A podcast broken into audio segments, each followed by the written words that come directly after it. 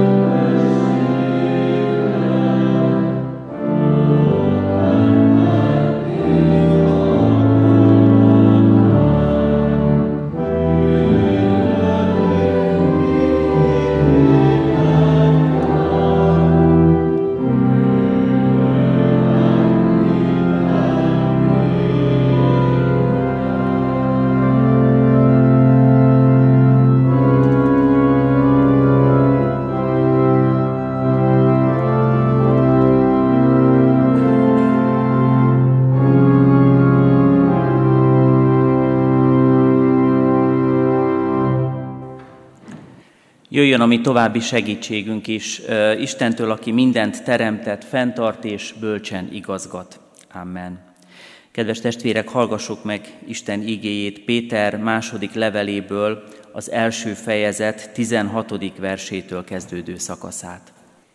Mert nem kitalált meséket követve ismertettük meg veletek, a mi Urunk Jézus Krisztus hatalmát és megjelenését, hanem úgy, hogy szemtanúi voltunk Isteni fenségének.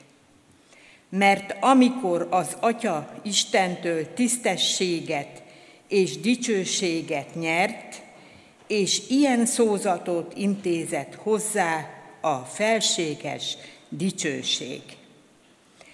Ez az én szeretett fiam, akiben gyönyörködöm. Ezt a mennyből jött szózatot mi hallottuk, mert együtt voltunk vele a Szent hegyen. Ezért egészen bizonyosnak tartjuk a profétai beszédet, amelyre jól teszitek, ha mint sötét helyen világító lámpásra figyeltek, amíg felragyog a nap, és felkel a hajnal csillag szívetekben. Amen.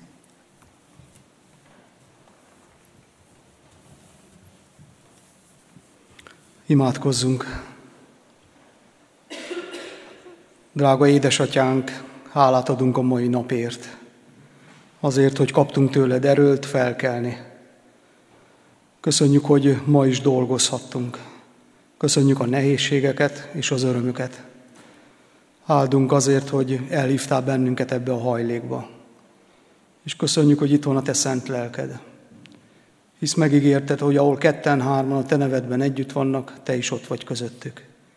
Így kérünk, Urunk, hogy ülj mellénk egyen-egyenként, és szólíts meg bennünket, hisz nagy szükségünk van te reád. Könyörülj meg rajtunk, hogy meghalljuk a te hívó szavadat. Kérünk, hogy áld meg a te igédet, hogy ne csupán emberi szó hangozzon, hanem a te szentséges erőd is. Amen. Kedves testvérek, a nagyheti sorozatunk ma estére kijelölt igéje János evangéliumában található a 13. fejezet 31. versében. Most dicsőült meg az emberfia, és az Isten dicsőült meg ő benne. Kedves testvérek, a felolvasott igerész Jézustól hangzik el. És azt gondolom, hogy a megdicsőült kifejezés, a dicsőség kifejezés talán egy kicsit idegenül cseng a mi hétköznapi beszélgetéseinkben. Mit jelenthet az, amit hallottunk, és hogyan kapcsolódik hozzánk? Ma este ezekre a kérdésekre fogjuk keresni a választ. Mert valóban, ha nem is uh, sűrűn használjuk ezt a kifejezést, hogy megdicsőülés vagy dicsőség, mégis nagyon fontosak a Szentírásban, és fontosak Isten emberének, az Istent kereső embernek egyaránt. Azt is mondhatjuk, hogy a dicsőség másképpen valami olyan nagyszerű tett, vagy olyan nagyszerű tettel kiérdemelt hírnév, elismerés, kimagasló érdem, amely sokak számára fontos, ami együtt járhat köztisztelettel, együtt járhat azzal, hogy valakire felnéznek, vagy akár dicsőítéssel is. A Biblia két nagy csoportra osztja a dicsőség szóhoz kapcsolódó társított szempontokat. Az egyik az Istennel kapcsolatos szempontrendszer, hogy Istennél és Istennel kapcsolatban mit jelent a dicsőség, a másik pedig a mulandó világban, mondhatjuk úgy is a hétköznapi emberek számára fenntartott jelentéstartalom, aminek alapja lehet akár a gazdagság, magas társadalmi állás, vagy valami egyéb tekintély is. És ha most visszagondolok én, hogy mikor találkoztam az utóbbi időben a dicsőség vagy megdicsőülés kifejezéssel, akkor nem igazán tudnám felidézni, hogy milyen kontextusban. Talán a, a hírekben találkoztam, lehet, hogy a testvérek is a dicsőség kifejezéssel a háborús hírekben, amikor a háborús felek mindegyike azt mondja, vallja, hogy dicsőség a hazáért küzdeni, akár meghalni is, dicsőség a hősöknek, vagy dicsőség egy országnak.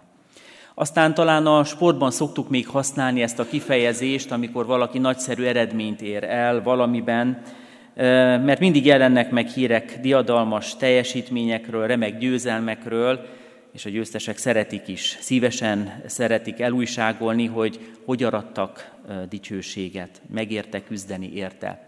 Láttam olyan pólót is, ami edző pólónak van meghirdetve, és rajta a biztatás, hogy a seb befor, a fájdalom elmúlik, a dicsőség örökre megmarad.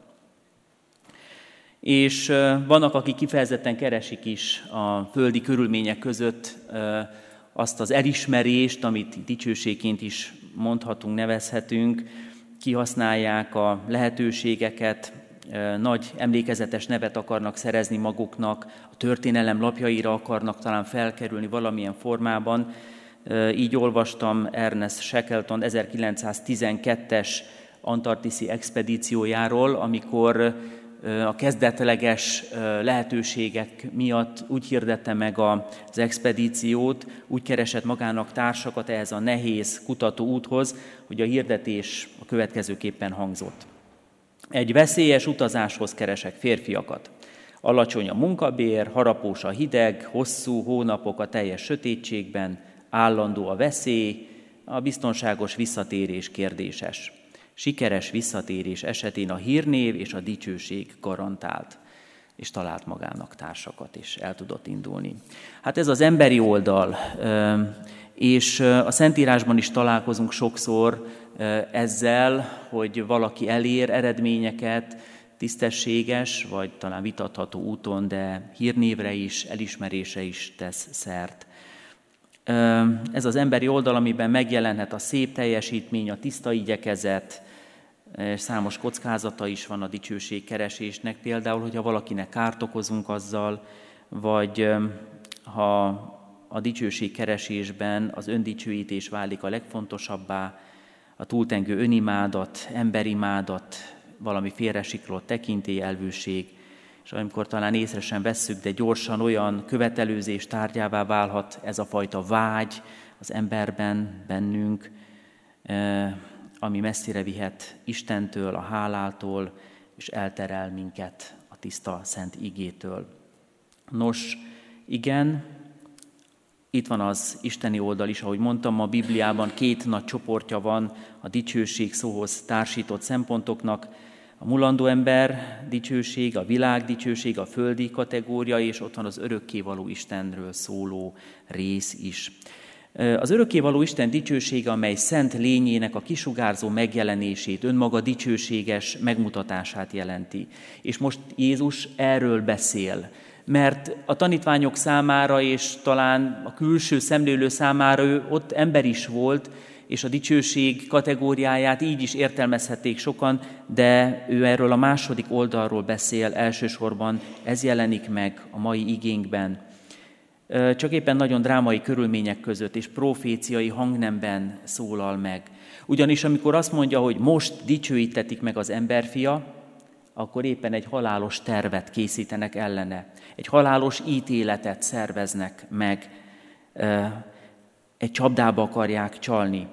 Az igerész előzményei között azt találjuk, hogy Iskariótes Júdás, a tanítvány, akit mi sokszor árulóként szoktunk csak egyszerűbben megnevezni, Iskariótes Júdás elmegy, becsukja maga mögött az ajtót, és Jézus ekkor mondja, hogy most dicsőítetik meg az emberfia és az Isten. Az áruló tanítvány azért hagyja ott a csapatot, hogy Jézust feladja, eladja 30 ezüstért. Jézus tisztában van ezzel. Azzal is, hogy mi a következő, ami történni fog. És ahogy becsukódik mögötte az ajtó, mégis vállalja a szenvedéssel teli utat, vállalja a fájdalmat, azt, hogy büntelen létére a keresztfán elhordozza a mi bűneinket, hogy meghalljon. Tudja, hogy mi fog történni vele, mégis elfogadja ezt a számára szenvedéssel teli sorsot, halálos utat. Mert a dicsőségének része volt, hogy szenvedjen értünk. Nagyheti sorozatunk, az emberfia sorozat, mondhatjuk úgy is, hogy erről a témáról gondolkodhatunk estéről estére. Az emberfia témára van felépítve a hét minden igéje. Hétfőn arról hallottunk, hogy Jézus Krisztus azért jött el ebbe a világba, hogy a több életet hozza el. Kedden pedig arról szólt az ige és az ige hirdetés, hogy Jézus Krisztus, az emberfia megerősíti azt, hogy ő az Isten fia is. És hogy a krízisből át akar helyezni minket az életbe, ki akar menteni, ki akar szabadítani, és örök életre akar elvezetni minket. Ma pedig a dicsőségre irányítja a figyelmet az ige, a dicsőségre, amely Jézus Krisztusban megjelenik, és az Istent hozza el közénk. És akkor utolsó gondolatként tegyük föl a kérdést, ahogy a Heidelbergi Káték is kérdez az egyik helyen, hogy mi hasznom van nekem ebből. Mert igen, ez így teológiai, talán egy kicsit mélyre is vihet, hogy Isten dicsősége az milyen, hogy hogy jelenik meg kontrasztban a mi emberi dimenzióinkkal, gondolkodásunkkal, dicsőség fogalmunkkal. De mi hasznom van abból, hogy Jézus Krisztus kimondja, hogy most jön el a dicsőség pillanata számára, és megdicsőül benne az Isten is. A Szentírás beszámolójából az derül ki, hogy az Isten által teremtett embert az Isten dicsősége vette körül már a teremtéskor, és hogy ezt gyorsan el is veszítettük, ezt az isteni dicsőséget. És minden, ami később bekövetkezett a bűneset után, az ennek a dicsőségnek az elvesztésével indult el. Az ember nem hallgatott az Istenre, nem ő előtte hódolt, nem őt dicsőítette, és az Isten dicsősége nélkül lenni egyet jelent azzal, hogy bűnben élünk, hogy elveszettek vagyunk, hogy a bűnnek a gyümölcseit, következményeit nyögjük, szenvedjük el.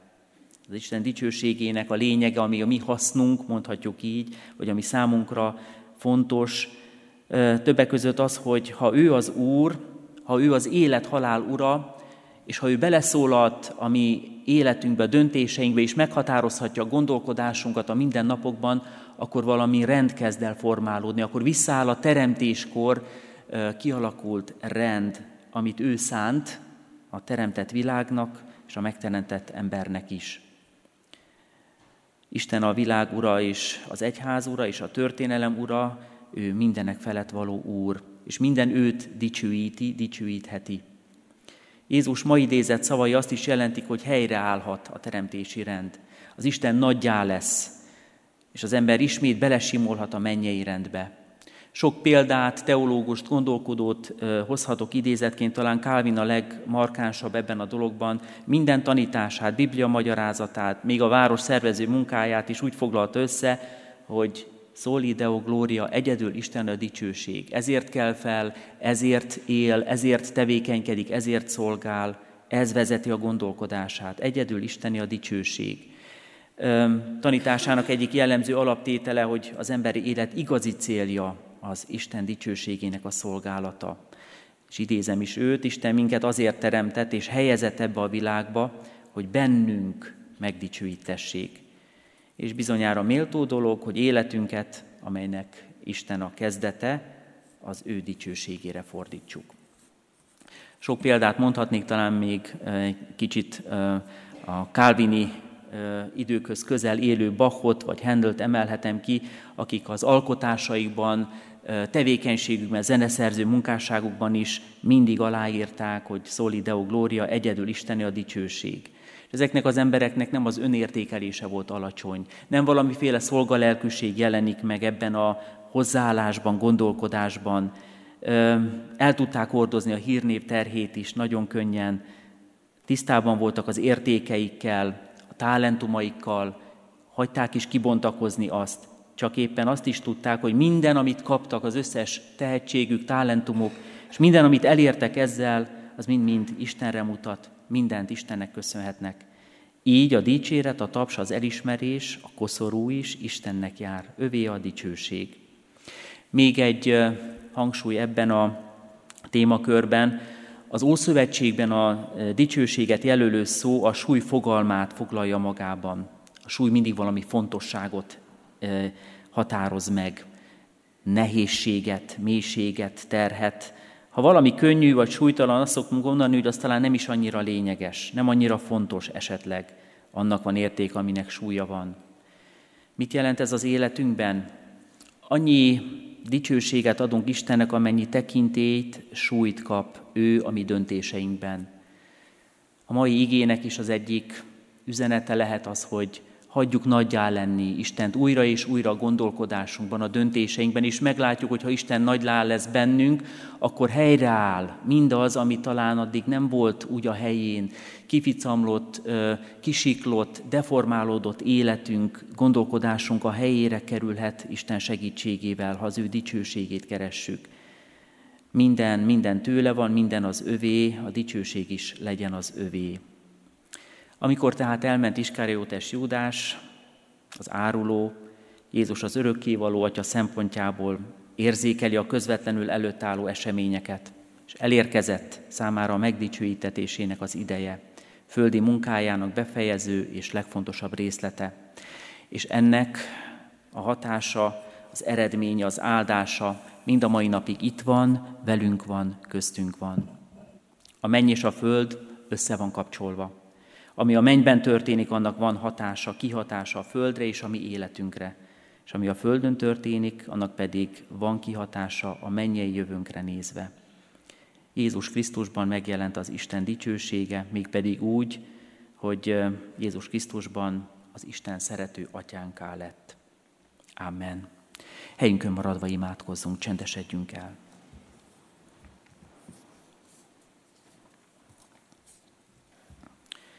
Áldunk téged, jóságos Istenünk, mert te megbocsátó, könyörülő és irgalmas Urunk vagy, megbocsátod minden vétkünket, meggyógyítod minden betegségünket, megváltod életünket, kegyelemmel és irgalommal koronázol meg minket. Hálát adunk neked az ige üzenetéért, az evangéliumért, a te szabadításodért Jézus Krisztusban. Köszönjük, hogy nagynak láthatunk, dicsőíthetünk téged, hogy te megengeded ezt. Segíts, hogy életünk a te dicsőségedre él, legyen, hogy boldog szolgálatban teljen, hogy a magunk helyén bármit tegyünk is, azáltal is hirdessük az evangéliumot. Valljuk, Urunk, hogy csoda, a boldog megérkezés és bizonyosság, és köszönjük, hogy ennek a csodának részesei lehetünk. Közben járó könyörgésként hallgass meg imádságunkat, amikor betegekért, nehéz helyzetben lévőkért könyörgünk. Amikor azokat visszük eléd, akik tehetetlenül sodródnak talán életük eseményei között. Könyörülj azokon, akik szomorúak, vigasztad a bánatosokat, erősítsd a gyengéket. Köszönjük, Urunk, hogy rád bízhatjuk a világ sorsát, újra és újra is kérhetjük, hogy ragyogjon fel a Te dicsőséged a mi földi életünkben. Hallgass meg most is, Urunk, imádságunkat, amit csendben elmondunk és elét tárunk. Köszönjük, Urunk, hogy Te meghallgatod a szívek mélyén a csendben elmondott imádságokat is. Amen. Együtt is mondjuk el az Úrtól tanult imádságot. Mi, Atyánk, aki a mennyekben vagy, szenteltessék meg a Te neved, jöjjön el a Te országod, legyen meg a Te akaratod, amint a mennyben, úgy a földön is. Mindennapi kenyerünket add meg nekünk ma, és bocsásd meg védkeinket, miképpen mi is megbocsátunk az ellenünk védkezőknek, és ne vigy minket kísértésbe, de szabadíts meg a gonosztól, mert tiéd az ország, a hatalom és a dicsőség mind örökké. Amen. Az atyának kegyelme, a fiúnak szeretete, a Szentlélek közössége legyen és maradjon velünk. Amen. Kedves testvérek, helyünket elfoglalva hallgassunk meg egy bizonyságtételt ma este, ezen az Isten tiszteleten a Kecskeméti Kékkereszt csoport tagjai szolgálnak, szolgálhatnak, és most így a csoport egyik tagjától, Andrától hallgassunk bizonyságtételt. Először is nagyon nagy megtiszteltetésnek érzem, hogy beszélhetek a hitemről. Eh, inkább úgy mondanám, hogy az újra meglelt hitemről, hiszen én hitű családból származom, eh, és kisgyermek éveimet eh, a nagyszüleimnél olyan szülői házban töltöttem, ahol a bibliai történetek átszőtték a mindennapokat. Nagyon sokat mesélt a nagymamám, mesélt, így mondom, hiszen egy kisgyereknek a mese jelenti a mindent. A legkedvesebb történetem Jézus története volt, ami számomra azóta is a szeretetről szól, elsősorban a szeretetről, az elfogadásról, az áldozatról és az alázatról. Édesanyám házassága révén elkerültünk a nagyszüleimtől, és az apukám családja, ők nem voltak hívőek. Ezért kimaradtak a mindennapokból azok az egyszerű kis dolgok, hogy hálát adunk az ételnek, hogy összeteszi az ember a tenyerét, és akkor elmond egy imát este. Elmaradtak a vasárnapi templomok, és utána már az éves templomba járás is elmaradt. Mégis megmaradt az az ifjúi hitem, hogy valaki vigyázza az életemet, de nem szolgáltam az Urat. Hittem, hogy lámpát adott kezembe az Úr, és az mindig világítani fog. Aztán elkerültem otthonról, szintén egy olyan családba házasodtam, akik nem voltak hithűek. És elmaradt. Elmaradtak azok a dolgok, azok a gondolatok, hogy ott van az Úr az életembe. De büszke voltam a gyermekeimre, hogy felnőtt fejjel család mellett szereztem diplomát, hogy kitartottam az alkoholista férjem mellett, hogy mindent is meg tudtam oldani. Hm. Hogy mindent is én tudtam megoldani. És ez olyan vicces elmondani, mert nagyon sokáig éveken keresztül hittem, hogy én vagyok az, aki mindent megold, mindent irányít, és, és mindent túl tud élni. Pedig nem én voltam. Ma már tudom, hogy Isten volt, hogy ő akkor is fogta a kezemet, és vezetett. Aztán az életemben sorozatos kudarcok következtek, és veszteségek. Úgy éreztem, hogy ez a lámpás is kialudt, hogy már nincsen, hogy nem világít. És elfordultam teljesen, nem éreztem azt, hogy tudok hinni. Úgy mondanám, hogy ez egy olyan lelki bőjt, lelki bőjt volt, néhány éven keresztül. A legnagyobb kudarc után, amikor megtörtént a vállásunk, és valahogy minden, minden jövőkép és minden szétesett, akkor kaptam az egyik legnagyobb ajándékot, és most már tudom, hogy azt is a Jó Istentől, a páromat, aki végül is 2019-ben ide vezetett a Kék Kereszt csoportba közétek.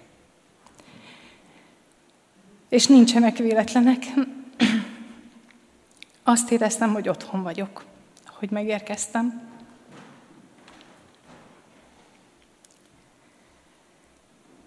Hogy nem kell tovább keresnem, hogy hazaértem azóta, hogy újra tudok hinni, hogy tudom, hogy ott van, hogy nem vagyok egyedül, hogy Isten mindig fogja a kezemet, és nem fogja elengedni. Azóta sok annyi áldásban és kegyelemben részesültem, hogy csak köszönni tudom, hogy azokat a kudarcokat, veszteségeket beletette az életembe, mert úgy gondolom, hogy azok nélkül nem lennék már az az ember, aki vagyok, illetve kellettek ezek a tapasztalatok ahhoz, hogy őt szolgáljam. Mert úgy érzem, hogy most a munkámban is ott vagyok, egy segítő munkában, ahol lennem kell, hogy amellett az ember mellett vagyok, ahol lennem kell, és most is ott vagyok, ahol lennem kell. És ez a tudat mindig erőt ad. Ez a tudat vezet át azokon a nehézségeken, amik minden ember életébe, az enyémben is nap mint nap ott vannak. És most már tudom, hogy a problémáimat mindent is nem nekem kell megcsinálni, és nem nekem kell aggodalmaskodni, illetve nem kell aggodalmaskodnom, csak rá kell hagyatkoznom a jó Istenre. Hagynom kell azt, én úgy szoktam mondani, hogy a tenyerén hordoz. Mert ezt érzem, hogy ott vagyok Isten tenyerén, és akkor is ott voltam 2020-ban, akkor sem tudtam még, amikor életmentő műtétet végeztek rajtam, és valahol úgy éreztem, hogy elfáradtam. Hogy elfáradtam, hogy ez már sok volt, és ott feküdtem a kórházba, és beszélgettem Istennel, hogy miért. Hogy miért ez nem nagyon nehéz nekem, és nagyon fáj, és nem csak a testem, hanem a lelkem is. És emlékszem arra, arra a kis öt percecskére, amikor Tamás lelkészbe jött, és azt mondta, hogy nem is gondolnád mekkora a te hited. És azóta, ahogy ezt kimondta, valahogy olyan békesség töltött el, hogy tényleg, neked van hited, hát tessék, imádkozz. Köszönj, kérj, és higgy. És én ezt nagyon-nagyon köszönöm, mert azóta is hiszek, és itt vagyok.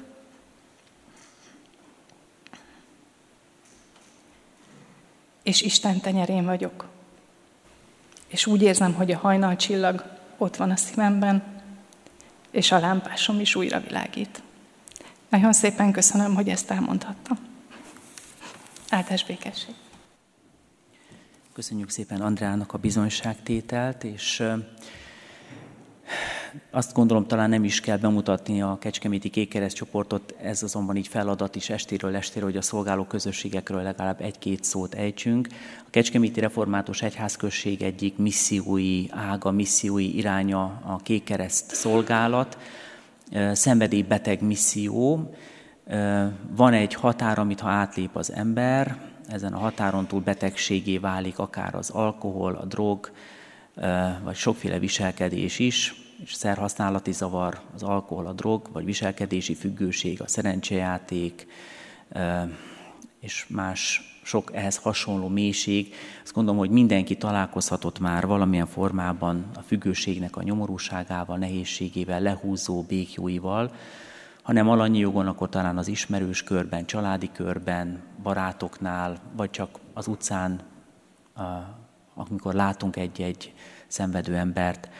És aki közelről ismeri ezt a problémakört, az tudja, hogy miért van szükség szabadítóra és szabadításra, mert a betegség, ahogy Jézus is mondja, a betegeknek orvosra van szükségük, a betegségből segítséggel lehet gyógyulni, Kékereszt szolgálatunk ebben a gyógyító munkában vesz részt, és azt érezhetjük, gondoljuk, látjuk, hogy Istennek egyfajta kinyújtott karja lehetünk, eszközként tekintünk magunkra, hogy segítsük azokat, akik bajban vannak, támogassuk akár a szenvedélybetegségből kilépni akarókat, a gyógyulni vágyókat, és azokat is, akik, akik hozzátartozóként, családtaként sínlik meg ezt a betegséget, illetve sokan vannak a csoportunkban, akik segíteni jönnek és részt vesznek ebben a mentő misszióban. Isten áldását kérjük a csoport és az egész egyházközség szolgálatára a továbbiakban is. És szeretettel hirdetem, hogy ránk következő estén holnap is megtartjuk a bűnbánati evangelizációs alkalmunkat, holnap az Alfa kurzus szolgálatát és Kutini Filip Katana tisztelető asszony szolgálatát hallgathatjuk majd meg. Záró énekünket énekeljük. Záró dicséretünk a 449-es énekünk. Jézus vigasságom, esdekelve várom áldó szabadat. Így kezdődik a 449-es dicséretünk.